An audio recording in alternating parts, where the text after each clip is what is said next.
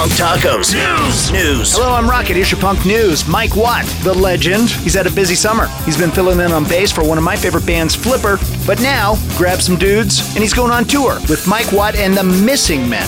Most of August, they're going to be in Europe. But in September, him and the squad jump in, I'm guessing, a Ford Econoline because that's how he rolls.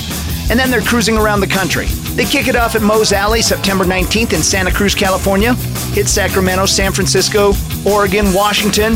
Then they start branching out east. They'll be in Denver for two nights, September 28th and 29th at the Lions Lair. Then on November 2nd, they wrap up the tour in Los Angeles, California at the Echo. I got all the info at punknews.org. Thanks, guys. But all this info is also on Mike Watt's personal page, hootpage.com.